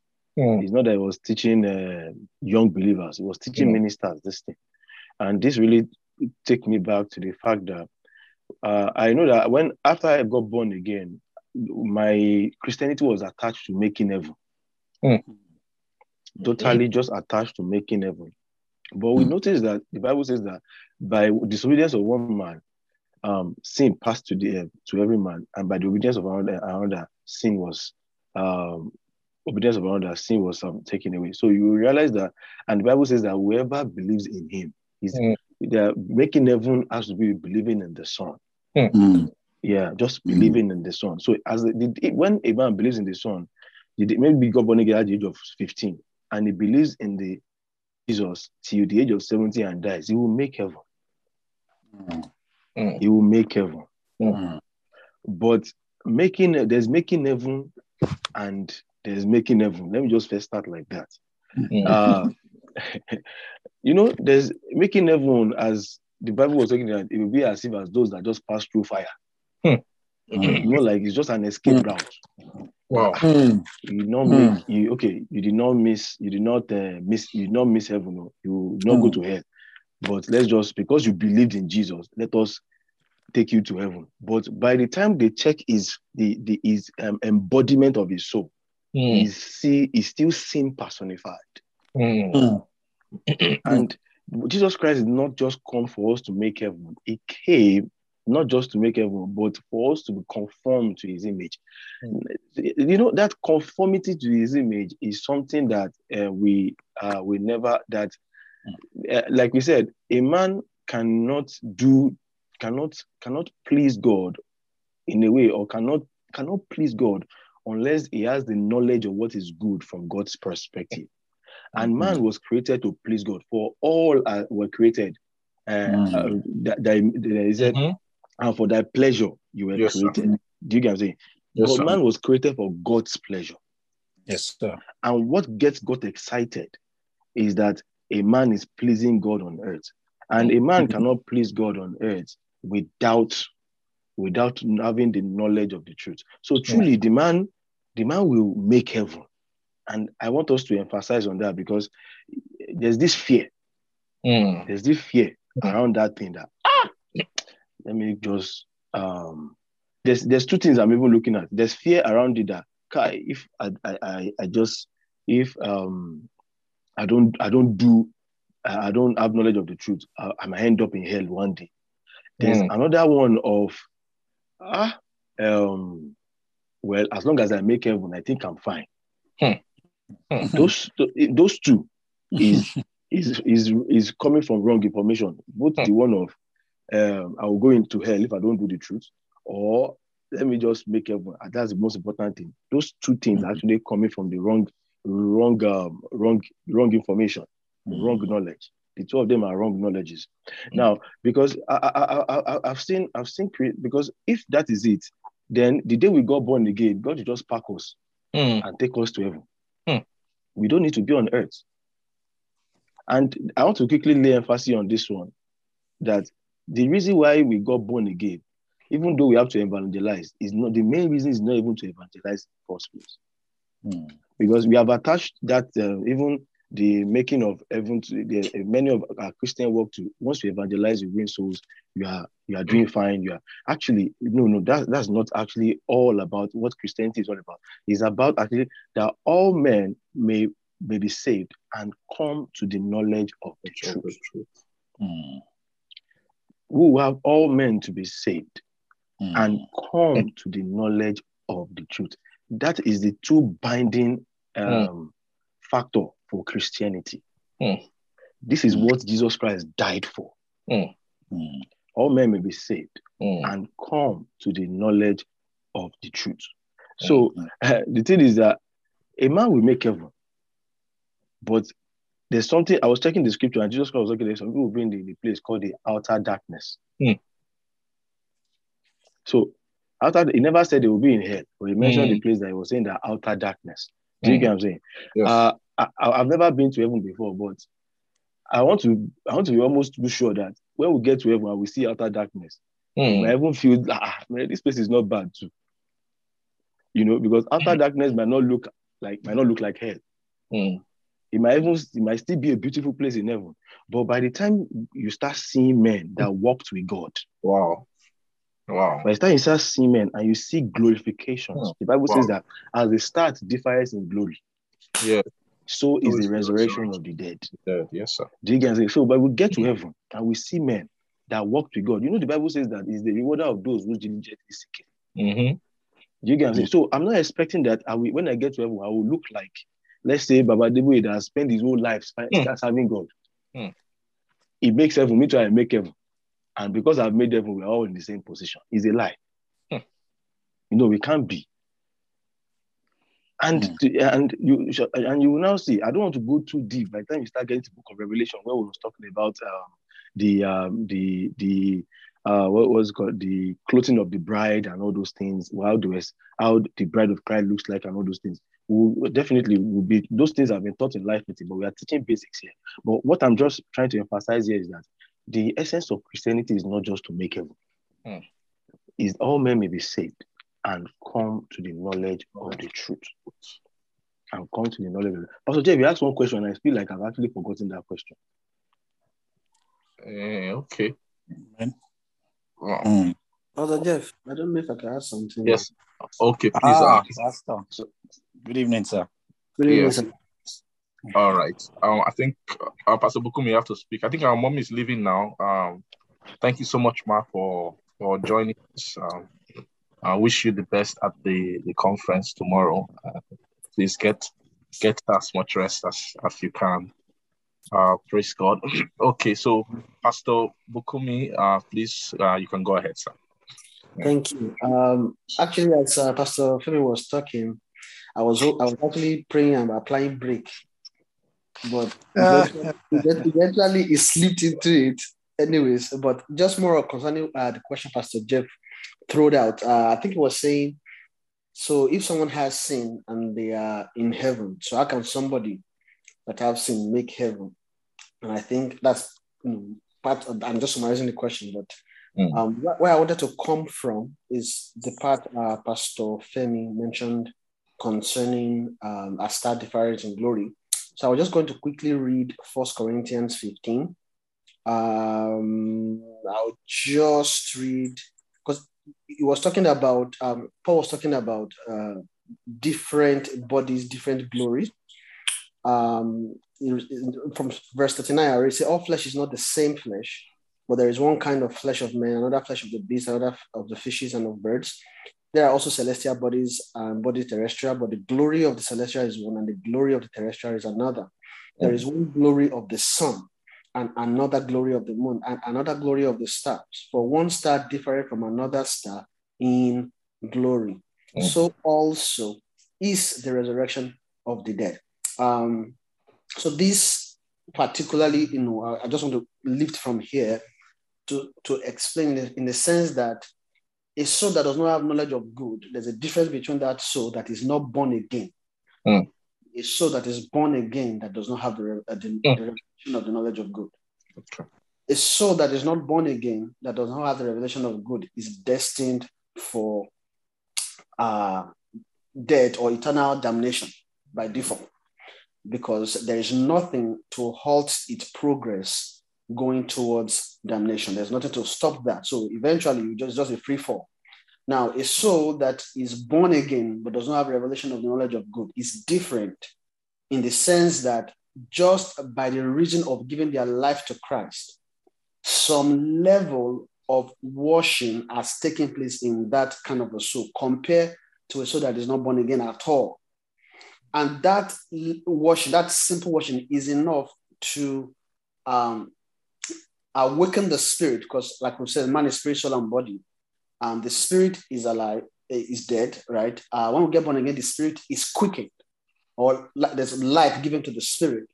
Mm. Um, and there's some level of life given to the soul, enough to halt the progress of that soul into damnation, and then face that soul towards God. Mm. And that alone also purchased um, that person's right to come to heaven and not go to hell. Now, I want to talk about coming to heaven. I, I know that there's a picture of heaven where, but inside that picture of heaven, uh, I think it was Rick Jonah that also mentioned, you know, from one of these um, visions that was talking about outer darkness. Mm. Now, I believe when we get to heaven, we now see different spectrums of mm. lives. Mm. Then you now see people that by have not come into any level of glory at all. Wow. Now, that outer darkness is a far distance wow. where God is. Now, wow. it may seem very simple because a soul can just say, ah, well, I mean, as long as I make it, I mean, I mean, that's okay. I mean, even if I find that's fine. But it, the reality of that word will be a whole lot different. Hmm. In the sense that what is there, the life that is there, there, there, there is going to be sorrow inside hmm. heart. Hmm. There's going to be gnashing of teeth oh. because of Sir, you, you mean someone can be sorrowful in heaven? Oh, yes, sir. Hmm. And so I, I want to add to that that there can even be some form of shame there, too. Uh, hmm. It will be shameful. It will be shameful because, especially with a soul that has been exposed to actually, or not just exposed, a, a soul that is born again is not entirely ignorant. Hmm. There's some level of spirit that is given, and through works in the spirit. And one thing I also want to say is that God is not just, like Pastor Jeff mentioned earlier, not just leading us in such a way that we should be ignorant of things entirely like that. In the sense that, okay, there's no level of us coming to know good or mm. no difference between God's good. And the moment a soul is born again, mm. that, that separation to make sure that the soul is not just left by itself to mm. know good and evil alone begins. Mm. And part of that activity is, you know, giving of the Holy Spirit, make Holy Spirit beginning to quicken us, and then we start knowing certain things that we shouldn't do. All mm. those things are not just there so mm. that we will stay like that. It's to progressively increase us so that eventually we come into the knowledge of good. Now, sorry, sir, something just was just occurring to me. I'm sorry. You continue. I just want to say this, that so it's very clear that once someone leaves the earth, that then once the soul is leaving the earth, um, if if a soul that hasn't, the only the only joy that will be left in that soul okay. is the amount of joy they've learned to have in the Lord. Yay, yes, sir. That or the yes, amount sir. of yes. joy they took out of you. They took out out mm. of out of, of God in the earth. So yes. it means that everything they've ever enjoyed on the earth, that joy ceases automatically. Yes. So imagine how rich, how sorrowful a soul who has mm. never enjoyed the Lord on the earth now leaves the earth and goes to heaven. What this thing is mm. just becoming so clear to me. You know, this thing of just sorrow in heaven, Now it's just mm-hmm. so clear. I can see it clearly. How that Pastor, can, can I add something, Pastor? Please, quickly. Please, sir. Go ahead, sir. Okay. So um, what I want to add is this. Sorry, I, I need to quickly excuse. I mean, this is from Twitter. You can go. Okay, so what I want to add is this, is that um, firstly, I would like to say that the day man, the day um, Jesus went to hell, like he resurrected, the Bible says that there were souls of men, or the bodies, bodies of some men were seen. I, I, I've been looking for the scripture, but I couldn't find it. If um, so I'll just talk about it. I know we all know that scripture. Bodies of men were seen. Am I right, Pastor Jeff? Pastor, so, you mean the ones yeah. that rose that rose from the grave? That rose with him, which yes. are the people. So it means that we know that story that says Jesus preached in um in hell, in hell, yeah, yes, and then Peter. He left captivity captive. Ephesians yes, talked sir. about it. So some people yes, followed him out of hell. Yes, so it, mean, it means that immediately he, he finished the process of of um. of ending sin, crucifying, shaming devil, and all of those things, and then he resurrected. It means that the message he preached was potent enough mm. to transport people mm. that didn't yes. use any light, yes. good light, perfect light, any of yes, those sir. lights, we'll take because them that heaven. light was not given us at then. Mm. Uh, so that message he preached, it was more like an evangelism. Yes, sir. And then people followed him to heaven. Yes. Yes. You know, so, so it means I led a lot of people. Besides, this is the way I see it. There is nobody that will be in hell as at that time that mm. wouldn't have gone to heaven. Mm. No matter how hard you are, hell will break you. Yes. so, so there is nobody. So that already justified that Jesus, mm. just believing in him alone, is enough to go to heaven. Enough mm. to go to heaven. Yes, sir. So, so I believe that the, the program for those people to enter salvation, because I think it's also in the scripture, I'll take time and look for it, that there is a program that based on the good, the amount of good you did on earth, mm. for those people that are from our fathers, which is the Abrahams, which Abraham, um, the generation that uh, ended before Jesus. Yes, sir. The amount of good they did was how they measured their heavens for them. Yes, sir. So, but now, because there is a new law for good, mm. so we are going to be justified by faith. Mm. And not just by the faith, anyhow faith, it's by the faith of the Son of God. Yes, sir. Okay. So that being said, I, I just wanted to establish that first, that people can go to heaven by just believing in the name of Jesus. Yes, sir. Okay, so after going to heaven, because before Jesus left, he gave a commissioning, the, what we call Great Commission, just to buttress what all my pastors have said. Yes, sir. The Great Commission is that he said, verse eighteen of Matthew twenty-eight says, and Jesus came and spake unto them, saying, all power mm. is given unto me mm. in heaven and in earth. Go ye therefore mm. and teach all nations. It means that the power, the authority is given them here is, is going to be conveyed via teaching. Mm. That authority, that power. So he mm. gave them power to convey. So as they are teaching, mm. something will be happening. Baptism mm. will be happening mm. because he has already commissioned them to do it. Mm. So baptizing them in the name of the Father, yes. the Son, and the Holy Ghost. Now continue by saying, teaching them. Mm. So it means that the will of God, or the power given for to become Jesus' own, yes. really, is teaching power, or, you know, by observing to do the things that is being taught in the baptisms. Mm. I just try to wrap everything now. That being said, so he said, commanding them, he says, uh, to observe all things whatsoever I have command you, and lo, I will be yes. with you, you always, yes. even unto the. Uh, so that's been said now. number one. Number two that I also want to talk about quickly is if you don't use your soul for God, as in if you don't allow the teaching, the baptism, eh, the heaven you would be is based on the baptism you have. Mm-hmm. Mm-hmm. So you understand? So when you say yes, power, God. Power is God. Like it's convey, it's pushing us into the realms of yes, power. The, the, the realm of God itself mm-hmm. is the realm of power, is the mm-hmm. realm of... So, so it's saying that there is a mandate for our generation. Yes, sir. Which is the mandate of coming into all these heavens, the Holy mm-hmm. Ghost, the Son, mm-hmm. and then the Father. But I, I quickly want to say something. I used to be like that before. I know there is somebody here listening to me. Mm. You are saying that, you know, if I just sin, mm. you know, I can still make heaven. You know, like if I can just make heaven, do you understand? I will just be fine.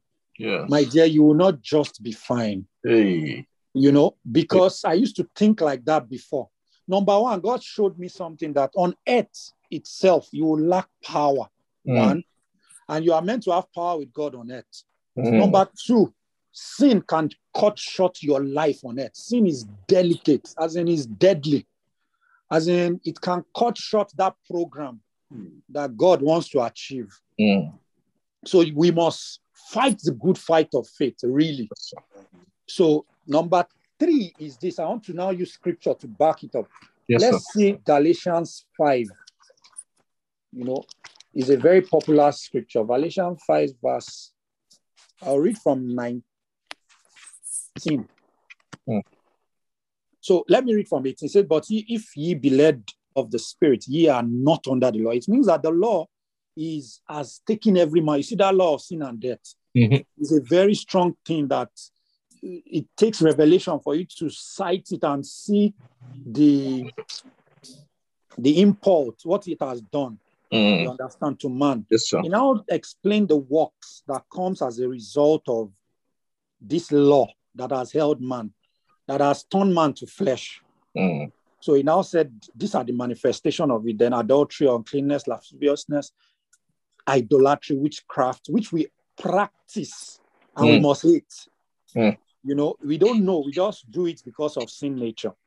But I want to quickly run through. Let me go to twenty-one. It said envyings, murderers, drunkenness, revilings, and such like, of which I tell you before, and I also, and I have, as I, as I have also told you in time past, that they which do such things mm. shall not inherit the kingdom. Now, let me say this. The inheritance called the kingdom is yes. that baptism that I've just spoken about, as in the washing, the things that mm-hmm. the knowledge, the light that is of the kingdom. You see, that when they say the kingdom of God is God's reign, is God's mm. own dominion, like what you do to say is, is a, is a, how would I put it?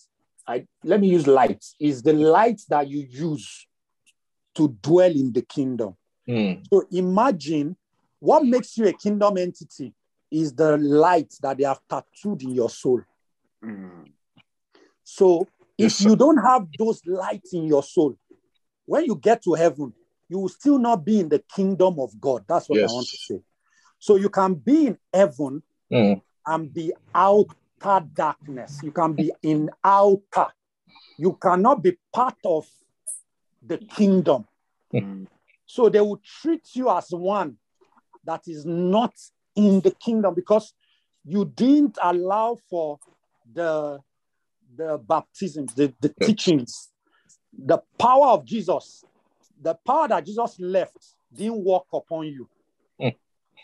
So with that, they cannot admit you into the kingdom. So a man can be here on earth and be using the kingdom, as in be reigning mm. via that light. So based on all of these things I just said, I just want you to, it's something we should desire beyond just, so the kingdom of God is not in a place. It's neither in heaven nor on the earth, but it can be in the earth. Yes. And it can, it is also in heaven. Don't, don't get me wrong. It's in earth presently. Yes, people sir. Are using it, But if they take the people that are using it out of it, mm. that rain is gone. Yes, yes, sir. So that's it. So they can. That's why we move from the heaven to another heaven. Mm. We can move anywhere. Mm. So as we are moving, we have the light of that city. Mm. We have the light of the kingdom. So yes. the kingdom is not a physical location. Yes. So that's why we must not just think of. So this is the picture that is in my spirit. The picture is that you'll be like a, like a, um, in your own father's house, you'll be like a stranger. Mm. You will not know what is happening. You cannot communicate at that level. It will be painful. Mm. I don't want us to see it as a sorrow that will be like, ah, and I'm crying every day. It will be a sorrow of koinonia. You can't communicate. You can't use anything. Mm-hmm. It's just like you are in a place, you go to, you, all you knew was yes. one village, and they brought you to a city. You are yes. a total stranger. You can't even know, like you want to enter a bus, you can't use the, yes, sir. the transit. You can't, you are lost yes. in your own father's world. And as at that time, you know, nobody can help you because everybody uses the light within. Mm-hmm. It, you cannot be helped. So it's a, it's a very lonely thing. Mm. It's not something you would like. Okay. You would rather want to be in hell. Yes. You know, than to be there. Mm. I, I want us to see the strength of what it mm. is so that we can pursue wow. righteousness, really. Yes, sir. Mm. Mm. Praise, praise God. The, the, the picture I, I, I have, maybe a way to relate that being in heaven and being in that place of sorrow or wretchedness is for us to kind of, because we don't know heaven that much. We don't know much about God and his things. So it's hard to really appreciate it. But mm. I want you to, to think about your own life on the earth. Mm. Think about how much, what you will do not to be the least on the earth. Mm. Think about that. Think about how, because the way this earth is real to everybody here, by that mm. time, once we all go to heaven, that's how heaven will be. Mm. Imagine, imagine the extent people with the sorrow of people who are mm. at the least of the earth, who are wretched and have nothing. That's mm. how it was in that world at that time. So mm. it's not a, it's not a good thing. Mm. So that thing of just escaping to heaven should not be a thought of anybody. And the fact that you even think you want to escape, no, there's no guarantee you will escape. Exactly. Because evil is getting more and more sophisticated. That your yes. strength now, you don't know if your strength now can still keep you in the faith by next year or next two years. Mm. So, so we have to hasten into the truth. I, I, I think I, I had caught up. Thank you so much, Pastor Ceci. Thank you, sir. You have really helped us today, sir. Thank um, you, sir. Pastor, Pastor Bukunmi, I had cut you short, please, if you want to just finish your thought.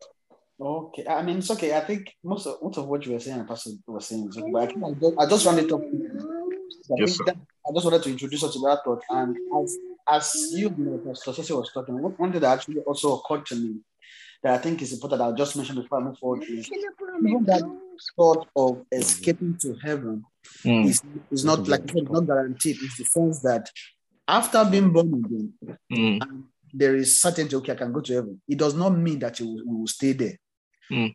Because, and God, God knows, and that's part, also, I, I believe, part of why God is much more interested in dealing with sin and making sure that we move in glory, mm-hmm. is the sense that if the sin inside the soul, because like I said earlier, there's a level of washing in the soul and get born again, but there's still a whole amount of good knowledge of good and evil is present in the soul that can still do damage mm. to the soul. Mm. If that is left unchecked, that yeah. can still walk upon the soul and drop that soul from heaven back mm. to perdition. Wow. Which is which means that we can't just say, okay, let me just escape to heaven and I'm good. No, sin is not playing. Wow. It's going to walk over time. But because of what yes. God has done, you know, it gave us entry to just you know, move into, let's just say, move, move into outer darkness eleven, right? Mm. But God also gave us program to move us, like the scripture I read said, "Our star differs in glory." Mm. That's is the resurrection of the dead. Means that which we uh, it, it just means that there's separation in the quality of life of people when they yes. begin to check them in heaven. Yes, and God Himself wants us to grow because that's mm-hmm. what the scripture says that we should mm. move from glory to glory. Yes. Now, the what sin is dealing with in the soul is image and glory. Yes. So for God to remove that, he needs to give us his own image and also his own glory. Yes. We need we now need we now need that revelation of good to yes. begin to transcend us, to move us from where we are, to deal with the nature of sin in yes. the soul, so that we can eventually move into glory. I think that's where I'll, I'll just stop, sir. Yes, sir. Thank you. Thank you so much, sir. Okay. Uh, Sister Senami, I don't know, is your question answered? If you can just indicate somehow, or is there still any um, any part that you don't, that we haven't touched? Okay, ah, with the capital, yes. Thank God. Thank, thank you, Jesus. Uh, so there's uh, there's more clarity there. Okay. Um, there was that uh, that one aspect that I, I was trying to raise the other time, um, but I don't know if is there any other question. Maybe I should I should see if there's any other question. Yeah, there's a question. Okay. Someone said, um, "Who planted the tree of good and evil, and why did God allow the tree to be planted?" Okay. Um. All right. I saw that question. Um. Okay. Is there any other question? I think that's that's the only one. Um, okay, well, no one else, like any new one, anyone from maybe based on the line of what we'll be talking about. Um, okay, no other question. All right, um, because it's already nine fifty-five. Um, um, I, I think we can answer this question, but um, maybe we we should not spend too much time on it. Um, but uh, okay, let me just throw it open. So who planted the tree of good and evil? And then why did God allow the tree to be planted? Daniel, okay, go ahead. Okay, I'll, um, I'll just be fast. Um, coming up from the, the last question from last class as well, and how you also answered is, the, the answer is it's not God that planted the tree of good and evil from what I've, I was taught. And yeah. And and from uh, there's a there's a passage, I think there's a parable in Matthew that yeah. can help us understand that, but the parable of the sower. Yeah. Uh, yeah. Um, um basically, like you said last week, God wanted to make man to conform to his own image. So he didn't want to create robots in your own in according to Uncle Jeff. You know, he wanted people that would be able to choose. So in that parable of the sower, you know, he talked about how when men slept, the enemy came and planted, and that was why. I think something when we started today, he said, you know, there was the instruction that they gave man not to eat. So when that parable in that Matthew, I think it was Matthew thirteen, you know, said when men slept, um, the enemy yeah, okay. yeah, and then I think if I narrate that parable, um, they asked him, so what should we do now with this that the enemy has planted? Should we uproot them? And they said, no. Let's wait. When it's time for harvest, we'll first of all and uproot it, and then we'll throw it into throw it into into the fire. I think I can't remember the exact or what yes. happened. Then then we'll now come when it's after we've done that. Then we'll now harvest. You know mm. the the fruits. You know and and like I think what God really wants to do is to harvest his fruits that are pleasurable to him. So, but really for him to be able to do that, he needs to be able to separate. You know the ones yes. that. Eventually conform. So that's that's really thank thank you, sir. Yeah. So the so what you're saying is that it's like Jesus in his own parable of the sower, he answered this in a way from from a thing of principle, yes. right? Uh-huh, that he said that why men slept, that uh, that uh, that the enemy that was why men slept. Um, he's saying maybe while the person who sowed his own seed uh, went away. Then somebody else came and then he sowed. But when the other, the enemy came and sowed his own seed, like you are saying, the Lord is saying that he will not try and remove the seed right away, or rather, you allow his own seed to grow. Uh, and part of it is that, and this is the law of Scripture. No questions like this. Um, there are questions like this. They are not questions that you go and just see a verse answer. Maybe a verse in Scripture that said that it wasn't. You know, God who actually planted it, or it was Satan. So you won't actually try kind of answer. You won't get it, but it doesn't mean the answer is not there in the Bible, right? Um, the things that they for you to answer this question, um, these are these are questions of God's ways and God's manner. So there are some there are some you are, there are things that you have to carry, use the courage of the wholesome understanding of God as Scripture paints, to be able to deduce some of these things, right? And there are many things about the Bible that will make you know that God cannot plant that kind of tree. Number one, the Bible, the Bible speaking about that God, you know, is not tempted by evil, neither does he tempt any man. It means that so God will not deliberately just put something by himself to tempt somebody. Right? It's not God who does that.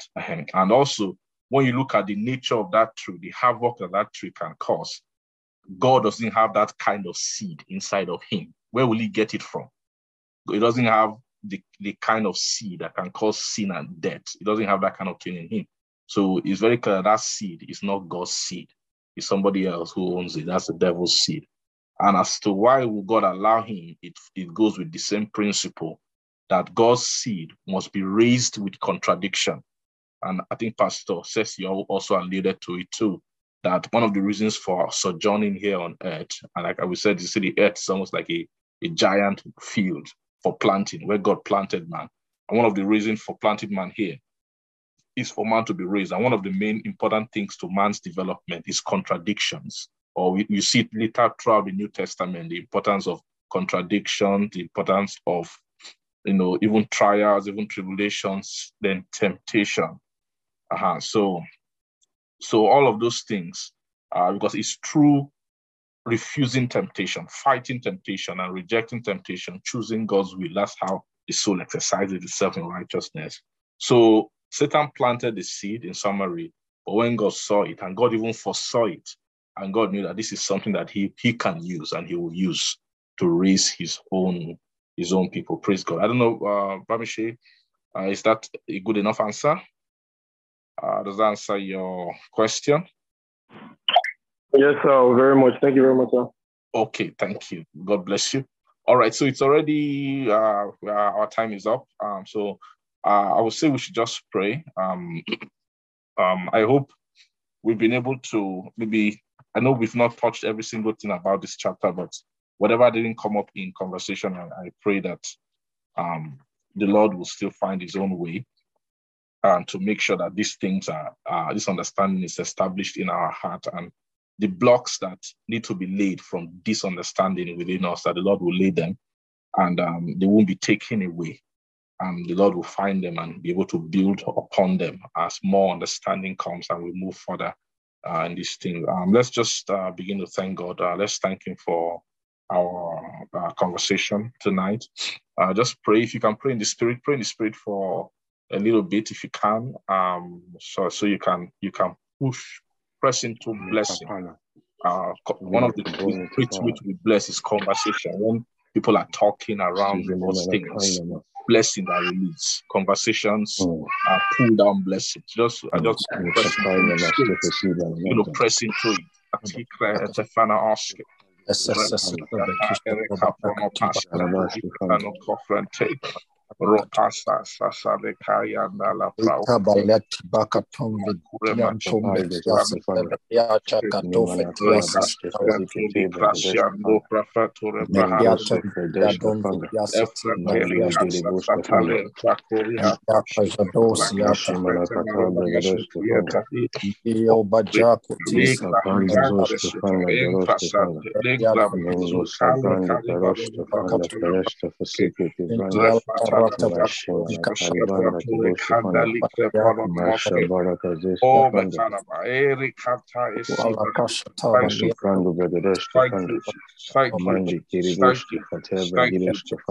Oh, Mashimana Kapanda, the Bush of Funders, and the Bush of Secret Brand. Jesus' name we pray.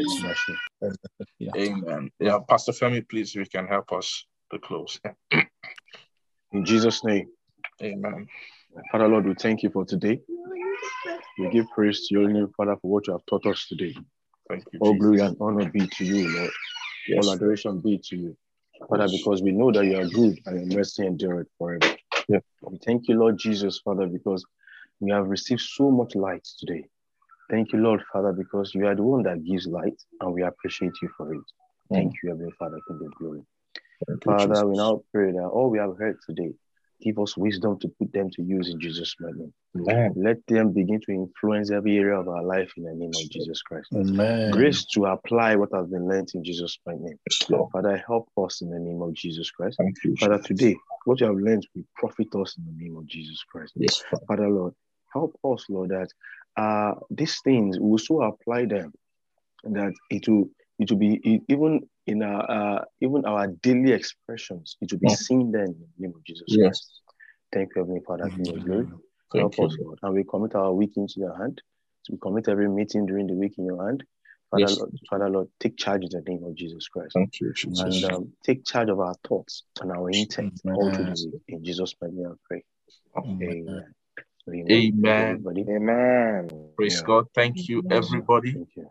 Um, thank, thanks to our pastors. Thank you, sirs, for, for tonight. God bless you and see you again next week.